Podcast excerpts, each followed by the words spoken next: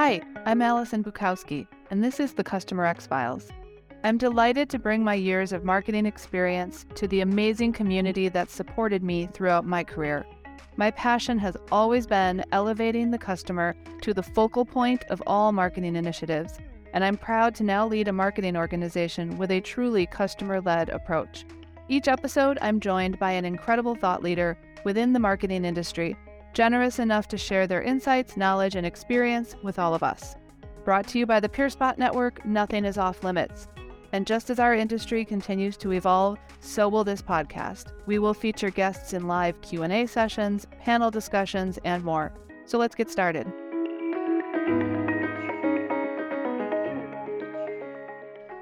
Hello, everybody. Welcome. So today I am very excited to be chatting with Evan Huck, the CEO and co-founder of User Evidence. After graduating from Stanford, Evan started his career as an SDR, sales development representative, but I don't have to tell anyone here what the acronym stands for, and worked his way from that role as an SDR to a VP of sales. Prior to founding User Evidence, Evan actually led enterprise sales for SurveyMonkey and scaled startup TechValidate, which was then acquired by SurveyMonkey. And he is largely responsible from driving revenue efforts from zero to over $20 million, which is a very impressive feat. Evan also advises multiple startups. He's, done this a time or two and knows a few things about B2B enterprise sales and go-to-market strategy. And he's also an active angel investor and LP in GTM Fund. Evan lives in Jackson Hole, Wyoming, that's home, with his wife and 2-year-old daughter. And of course, have to mention the dog, the golden retriever. And in his free time, Evan can be found skiing in the Tetons or DJing. Yes, that's right, DJing house or electronic music. And we're going to get to that in a second. But first, welcome, Evan, to the show. Thank you so much for joining us. Thank you, Allison. Excited to be here. Okay, let's get back to the DJing thing before we dive into the professional stuff here, because we all know that I'm a big people before professionals person. Yeah. So I saw your video on LinkedIn. That was your wedding, and you did some DJing. So lots of questions, but I was thinking, and I have to ask, so since you clearly love music, what is your personal anthem? And what I mean by that is like the song that you just crank up when you need to feel good or get pumped, and it's okay if it's a guilty pleasure. Just really curious what it is for you and why. Yeah. So fun fact, I actually DJ'd Coachella one time. For those who know what Coachella is, it's a big festival out in LA. And one of the first artists I saw there that got me into electronic music was Justice, which is like a French DJ duo. And so one of their songs, Genesis, is my pump up amp. That's it. And what is it about electronic dance music? It's just fun. If you've ever been to a show like that, it's obviously high energy, easy to dance to for people who aren't so dance inclined. You basically just kind of pump your fists. That would be. So it works well. But no, I love it. It's cool. It's more fun to play too as an actual DJ. Like controlling a whole crowd is pretty cool feeling. We love it. That's awesome. And I it's only fair that I answer my own question. Although everyone now is going to know that you are so much cooler than I am, because even though if you ask me about favorite artists, it would be Tom Petty, but I'm not going to lie to you that there's a song by Richard Marx called Satisfied. I don't know what it is, but it is the one, and I play it just like to either feel good or, achieving something. It's the go-to. So yeah, you're cooler than me because my go-to is Richard Marx. What can I say? That's pretty cool too. So let's talk a little bit. We're going to kind of dive into a topic that I think could go a variety of different directions today. And it's a hot topic, and it has been, I think, always this whole like quantity versus quality, quality versus quantity. But before we do that, tell us a little bit about User Evidence and the work that you're doing and how it helps folks in a customer-led marketing function. And I think it'll then become also very clear why you and I are together today to have this conversation. Yeah. So I've been in B2B SaaS for 12 years. I would say, over that time frame, it's tough for vendors because there's just probably a declining kind of trust of vendors, and everyone's got rightly so, a natural skepticism. So customer evidence and social proof or customer voice or whatever you want to call it, for coaching purposes, is a lot more important these days. And user evidence is a way for vendors to basically harness the voice of their happy customers and create customer stories at scale. So for people that are in customer marketing, it just takes away a lot of the kind of down level customer story creation, tactical content creation work, which is important, but kind of gets tedious and hopefully allows them to focus on more, strategic customer advocacy stuff. And you and I have had, some conversations, and we talk a lot about reviews, right? And obviously, everything that you just described, we can kind of see the natural intersection there. But I'm curious, where were you and when did you realize this vital importance of user reviews in a buyer's journey and the decision-making process? Well, there's probably a personal answer than a business answer. Personal one actually goes back to the DJ stuff. So when I bought my first set of DJ decks as a Pioneer CDJ 1000s and a DJM 800 mixer, that was in sophomore year of college. And that was a huge chunk of my, money at the time. And so obviously you want to make sure you get that choice right. And so that was the first time where I had to really a high consideration purchase where, I did a lot of research online and dug into communities and found some really great sources of peer-based reviews and information on these particular set of decks. I think that when you're in purchase is important, that's when you really want to know from other people that have used that product that look like you, that it's going to work. So that was my first business or personal encounter with it. Business-wise, actually, it's interesting. I was starting user evidence and went to go look for a CRM because it had been a while. I'd used Salesforce, but I figured there was a bunch of new stuff out there, and went to a review site. It's all about 98 options. I was like, holy crap, this is overwhelming. First of all, but obviously that was I probably picked the top 10 vendors in the upper right hand quadrant, and that started my short list. So that was another junction where I realized wow, this is basically how a buying process starts now is on these kind of peer-based review sites. And it's interesting that you mentioned that the short list, right? And how critical that is, right now to the buyer's journey. And for whatever it's worth, it's funny because maybe I'm a little bit cool. I'm reconsidering, or I used to be cool, because that was actually my first personal experience with getting a Pioneer stereo for my first car. And having that installed. And that was a little bit before you could, go and look at as many reviews online. It was good old word of mouth, right? What have you used?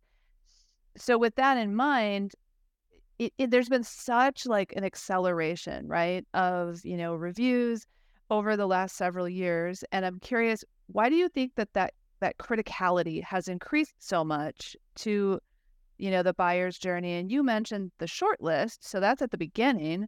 And I think a lot of us think about it at the end. Yeah. I mean, I think the beginning, why it comes up in the beginning is because there's so much overwhelming choice now. There's in pretty much every space, there's going to be dozens of vendors now. And, obviously as a buyer, you don't have the time or the energy to go do, 27 evaluations, right? So you rely on this kind of crowdsourced evaluation power to narrow down your list. And then beyond there, it gets a little trickier. It's all right, now they have the short list. They all have anywhere from 4.5 stars out of 5, 4.8.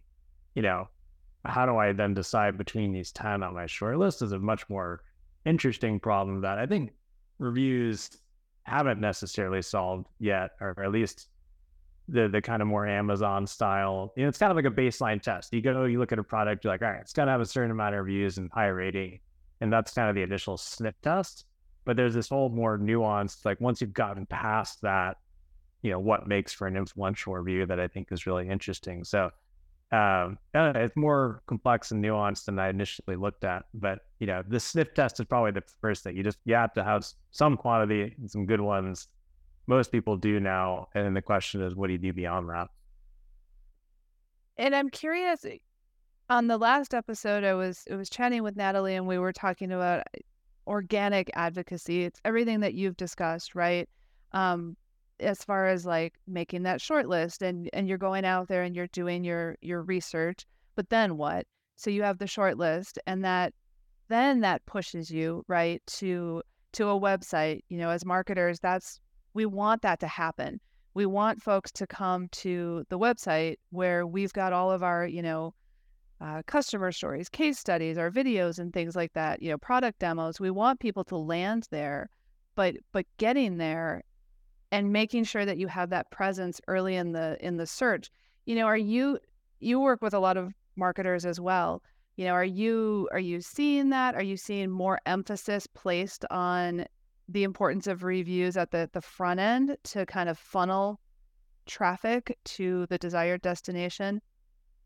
Yeah, I do think, yes, because in the buyer's journey nowadays, vendors get to spend, you know, comparatively much less time with the vendor and with the salesperson. So that a lot of, yeah, that first, call it 60 to 70% of the buyer's journey is now done through online research. And that may be, you know, generational just because we don't like talking to people anymore or, you know, for whatever reason. But yeah, I would assume that, and this probably came from like, you know, a consumer oriented buying behavior, right? Where we get so used to buying stuff on Amazon or whatever e-commerce sites that we're just like, we expect that kind of experience. And so we want a digital oriented sales process without, you know, having to talk to someone. You know, granted, if you're going to buy a $150,000 shirt or something like that, you're going to need to talk to someone at some point.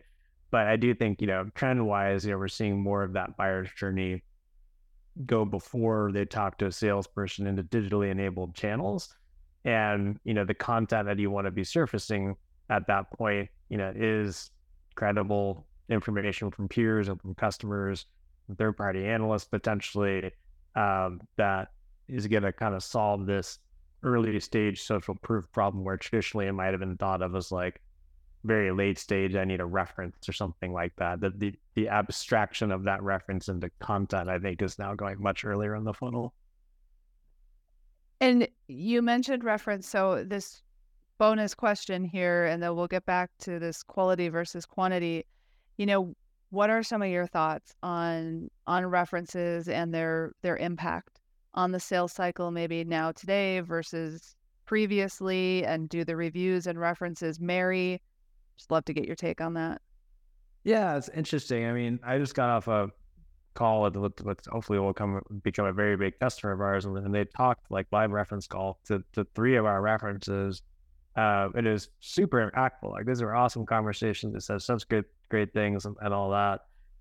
I wish I could do more of those. If I think about why that happened, you know, it's a, you know, high $100,000 plus deal that probably merits that sort of live reference. But a majority of our deals are not that. And so we don't necessarily get asked for references. So we don't have a ton of control over whether we surface references or not. I think they're super impactful.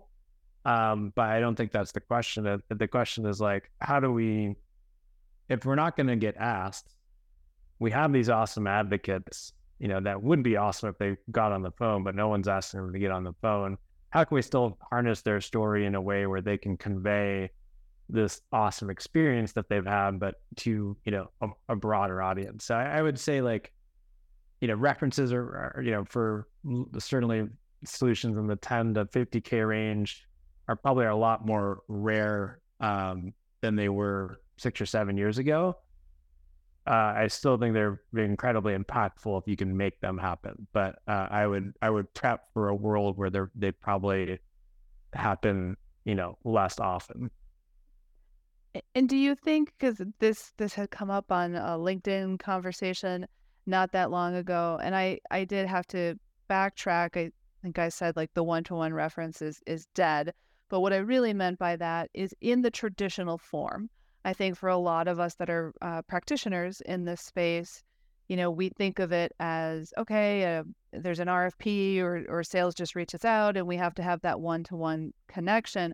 But everything you said, I agree, is spot on. I think in your example, those conversations and why they were so impactful and meaningful isn't because a prospect, I mean, they're not going to expect somebody to say like, boy, this solution really sucks, because you've offered up the reference, but it's the conversations and the connections and the use cases, right, that are discussed and what are you doing with it, et cetera, which I think is a really nice segue into talking about this quality versus quantity.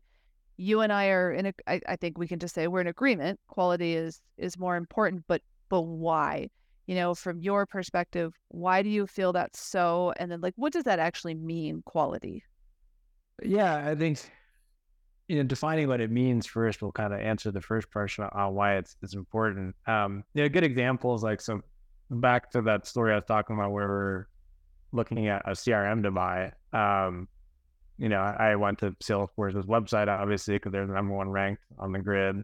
And, I see a bunch of stories about how, State Farm, for instance, using Salesforce to do digital transformation, whatever they're doing. And while very impressive, didn't tell me anything about how, a 2-person startup is going to use this and why I should choose it versus HubSpot, which is, 30% cheaper, right? And so there's, I think, that relevance part, and, relevance could be a function of, same industry, same use case, same problem, same size, those parameters will change, based on the product. But I think that's probably one of the most interesting factors for quality. But the tough part there is that you can't have that hyper targeted relevance. In other words, for us, and we, a small startup that is evaluating HubSpot in that Salesforce example, without quantity, right? Because if you think of the permutations on that, Salesforce is selling to 16 different industries across 3 different size bands, and they have 20 different products. If they're going to accomplish that relevance, you need a lot of quantity to fill out that library.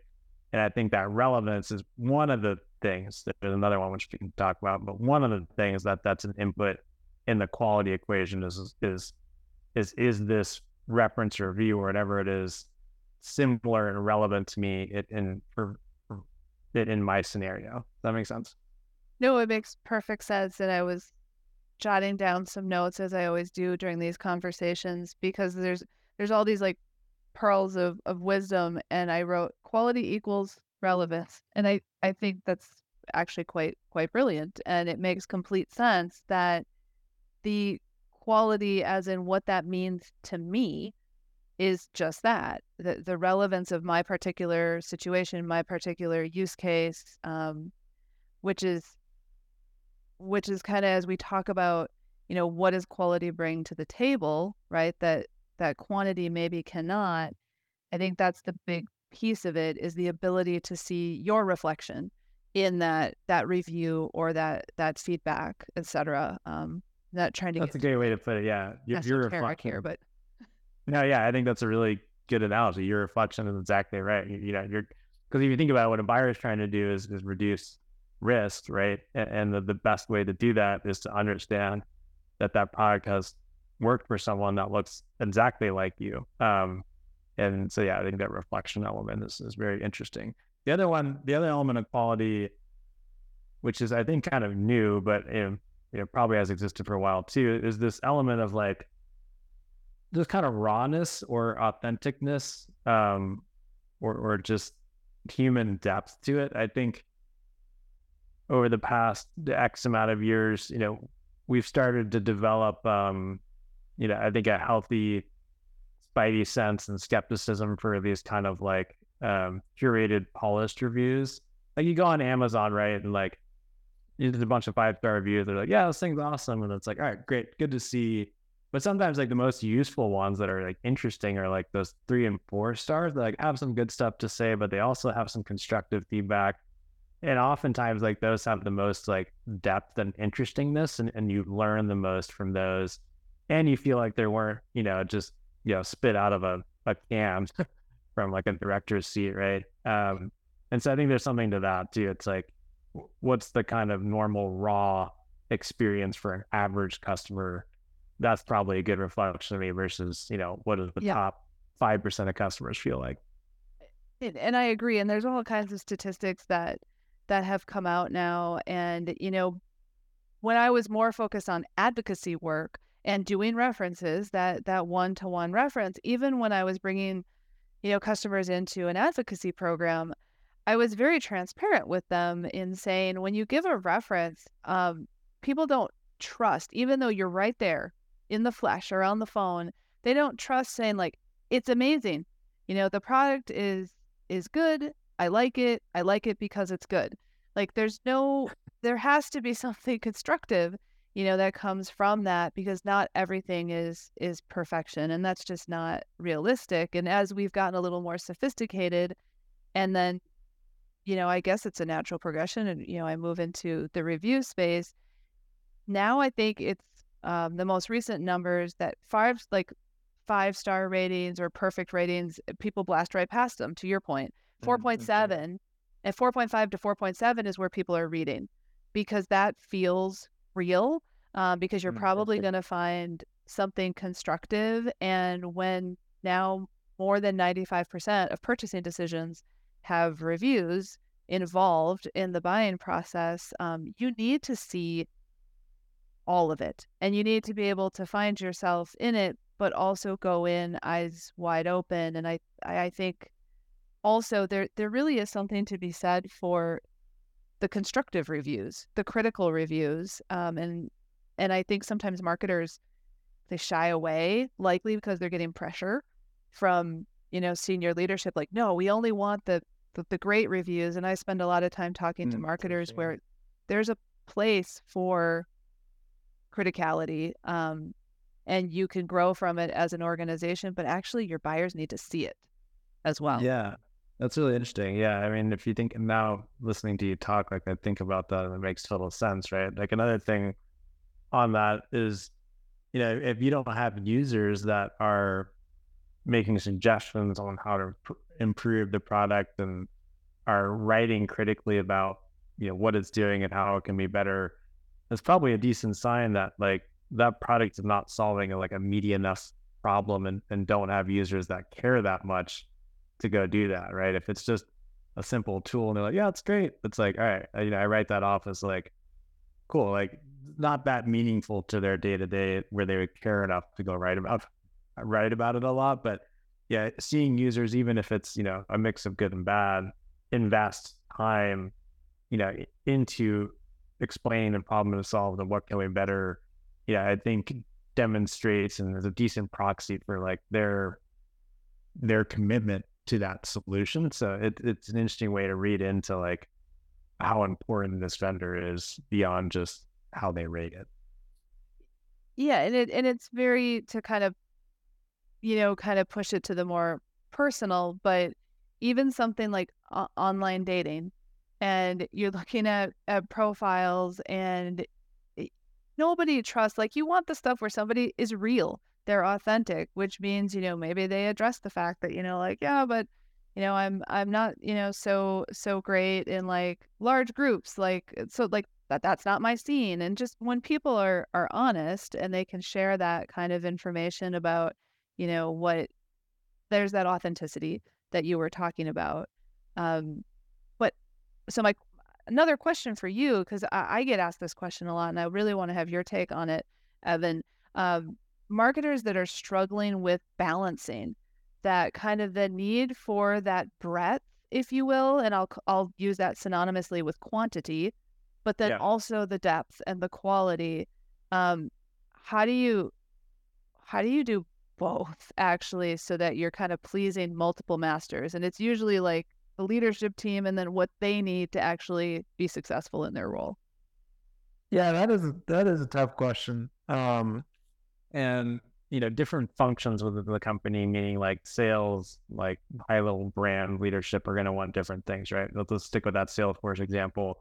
You know, the brand C-level people probably want, you know, the coolest stories out there, the Wells Fargo's, the, you know, State Farms or whatever, you know, and then some random, you know, mid-market rep, you know, in the healthcare vertical selling Tableau or something, you know, needs a specific story about that, right? So you do need to at least consider both needs, but you know, your time is a finite resource. And obviously if you're Salesforce, you're not going to go create, you know, 15,000 in-depth, super high quality stories, right? So I do think that like concept of tiering your references or reference content is needed. So it's like, if you want breadth and quantity, like you're going to have to templatize it more and use more one-to-many approaches of generating content at scale, which hopefully then does free you up to focus more on, you know, the smaller set of really high quality, high production stories. I think it's a miss where you only do one or the other. And then, you know, if you only focus on quality, you're going to miss breadth and you're, you know, for some reps aren't going to get what they need. Vice versa, you know, if you only focus on quantity, you know, you're going to have, it's going to lack, you know, the authenticity, the polish that's needed at, you know, for just a different type of use case. So I think, yeah, considering, you know, the audiences that you're serving and having some sort of tiering model where you can, you know, if you do have a bunch of users, you can at least create some sort of social proof in a more automated, templatized, factory style manner while doing the more artistic, manual work with your best set of customers with the most interesting stories, I think is the right way to look at it. I like that, the tiering. And I always talk about, with reviews, when I'm having conversations about diversification of your approach, right? Where you want to make sure, just as you're saying, that you have the right content or, you know, the right thing at the right time, depending on the audience. Same is true if you want to show up, right, at the right place at the right time. So when we're going back to the beginning of our conversation about, you know, making sure that you make that short list, that organic advocacy I was talking about, you have to have a presence in maybe more than one place. So I always try to tell marketers, like, don't put all your eggs in one basket. And I like this. I like the tiering, the references. I like diversifying the reviews, because how, you know, I know how you might answer this, but are prospects or buyers, in your opinion, you know, relying more or less on reviews? And then that buyer journey, and then also that role of social proof in that journey. I just want to dig into that a little bit more deeply. I think one of the most freeing and powerful concepts is to kind of relax the constraint on the form factor of, you know, the broad social proof. So like, sometimes you get so caught up in like, here's our case study template. You know, if someone can't do that, that story is not worthwhile at all. Right. Or, you know, if it doesn't fit this particular parameter for this particular review site, you know, it's not going to work at all. So I think, you know, different prospects are going to want to consume information in different ways. You know, some people might like this type of thing with an audio only podcast. Some people might be wanting to write something and read something. So having a diverse range of, you know, outlets or content types or form factors, can be anonymous or named to just, you know, don't throw away a good story just because it doesn't meet your threshold for, you know, what your typical brand story looks like. If you can do that, it just allows a much broader representation of your user base to go speak out on your behalf and share their story, which, you know, I think communicates a much more ample presence of happy customers for a brand. So that would be my piece of advice. I think, you know, to answer your question, you know, generically, yes, you know, people rely on reviews and social proof more. I would say that, you know, because the buyer's journey is so complex and kind of Byzantine and across all kinds of different channels, across all kinds of personal stakeholders, like you need to have a diverse portfolio of options to be able to communicate customer stories that don't put undue friction on customers. I know everyone who's listening agrees wholeheartedly with that. Let me ask you for your advice out to those that are listening to help get that buy-in, that there's that word again, diversification of the content is the way to go. And I'm specifically kind of zeroing in on everybody's favorite, the anonymous versus, named logos. What advice do you have for people about how to push that forward when maybe there's some friction internally? Great question. There's a language thing that's important, right? I think people that aren't familiar with this kind of stuff reach for the term case study or reference because that's what they're familiar with. But underneath what they're actually asking for, let's say it's a sales rep, it's like, hey, I need a reference of healthcare. What they're actually might be asking, you don't know you to ask, but is we need some evidence to show this prospect that we've worked for people that in their space and their situation, they don't necessarily care what the form is. So the way you frame that, the terminology that you use is important. I think on the anonymous thing, the way you frame that is important as well.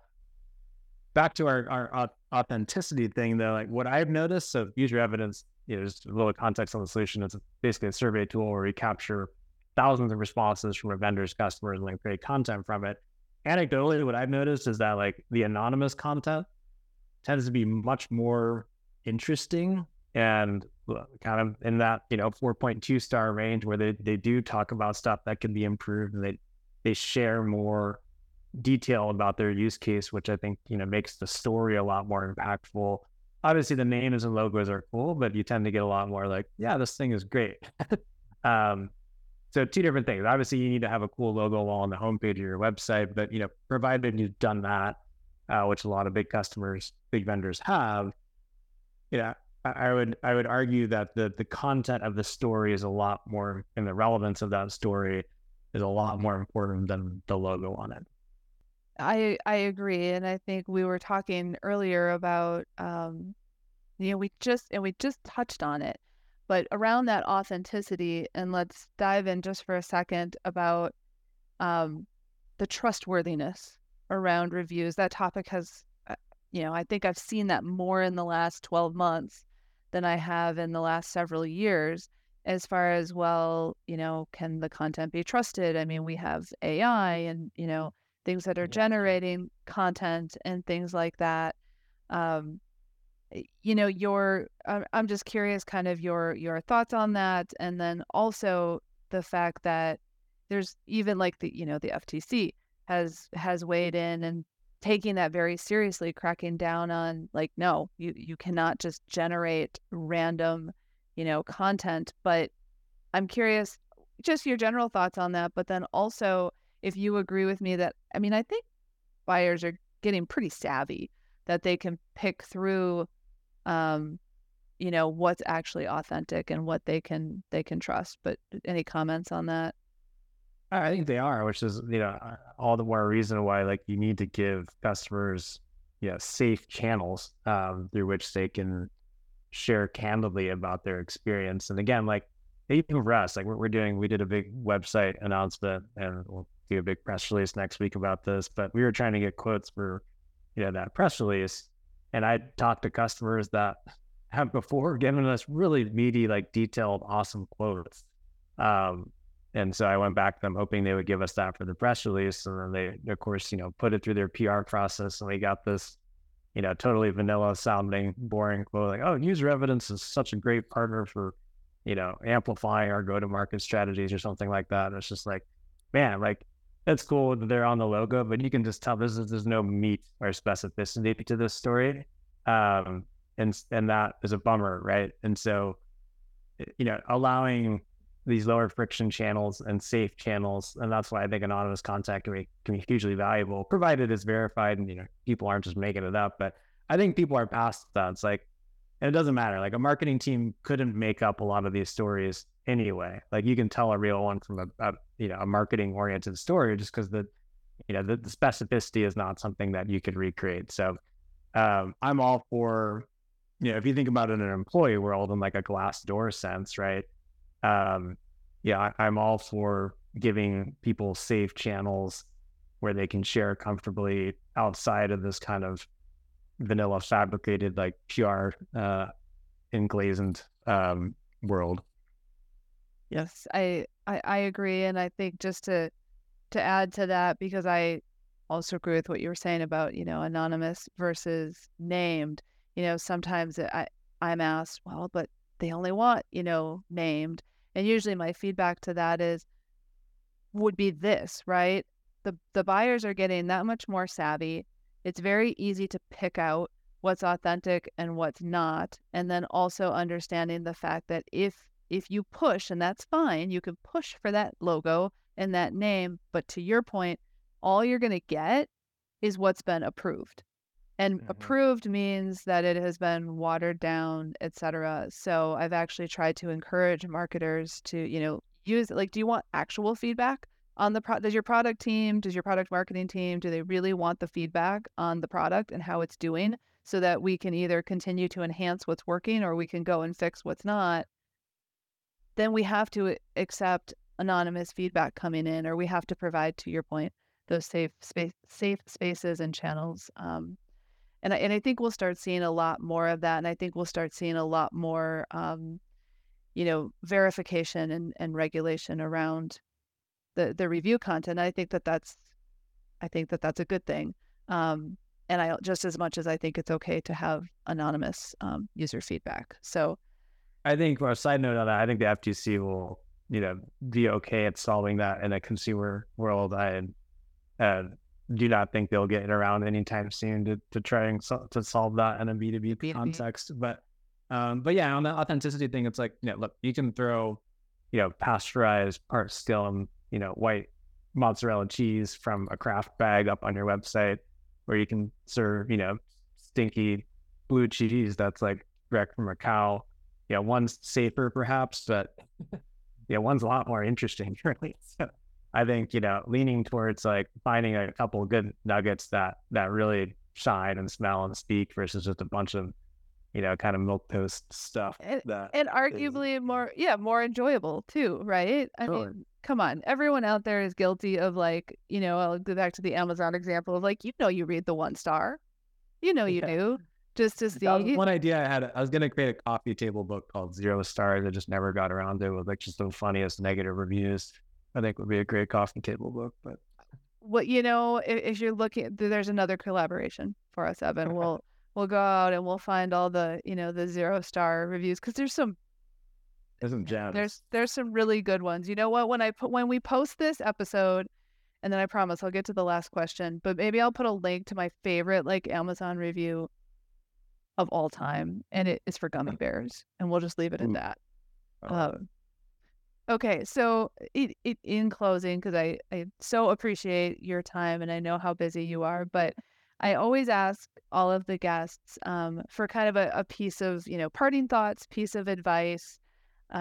What would you offer up? You've had a really interesting and very fast-paced career that kind of you wish you would have known then that you know now. What would you offer up? I think my biggest concern right now in this market, particularly in customer marketing, right, over the last couple of years, like, it was hot for a second and it was like number 3 fastest growing job, and then it kind of crashed and people are getting laid off and everyone's nervous and everything like that. I think the natural tendency, like, when things get tougher, is to, like, tighten up and kind of play it safe and do the, you know, the kind of outrun the bear thing, like, as long as you're not the slowest person, like, you're safe. And yeah, as a leader in a company, like, it just doesn't work. And I see a little prevalence of, like, very conservative decision making and just kind of trying to blend in and hide at these bigger companies. And I think that those people will be cut.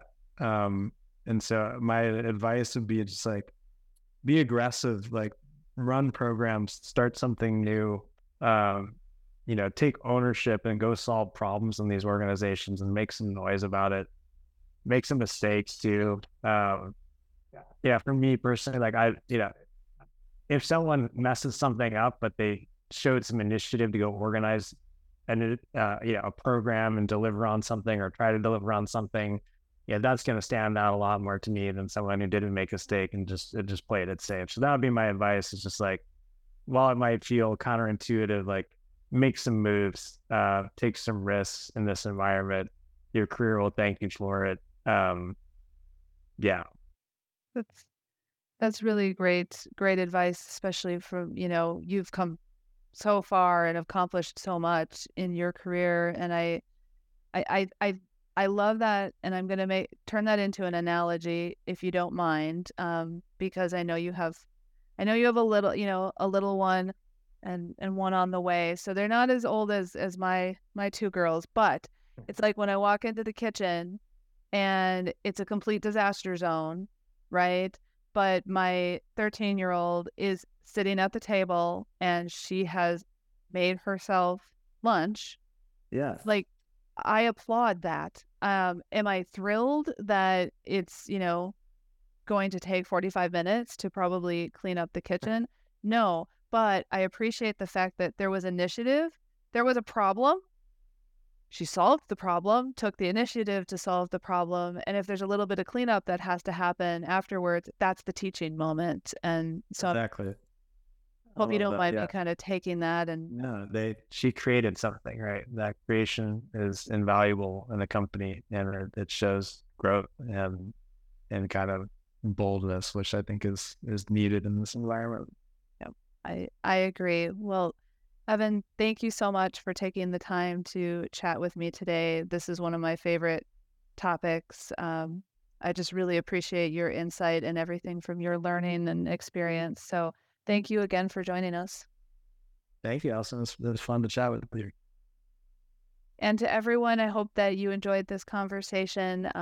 Feel free to share, tune in to other episodes. It's hard to believe that we're already well on our way to 20 episodes, and this is just a blast. It's the favorite part of my job. So thank you guys for allowing me to do it.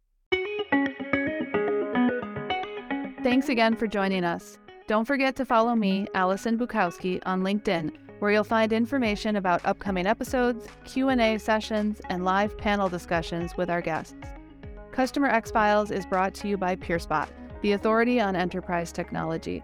The PeerSpot buy-in intelligence platform is where tech professionals go to get the most reliable information on enterprise tech so they can be sure that what they buy is exactly what they need.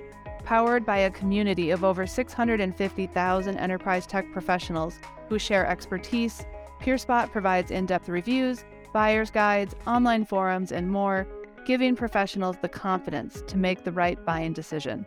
For more info, check out marketing.peerspot.com. And to keep getting this show in your podcast feed every time a new episode drops, subscribe wherever you get your podcasts.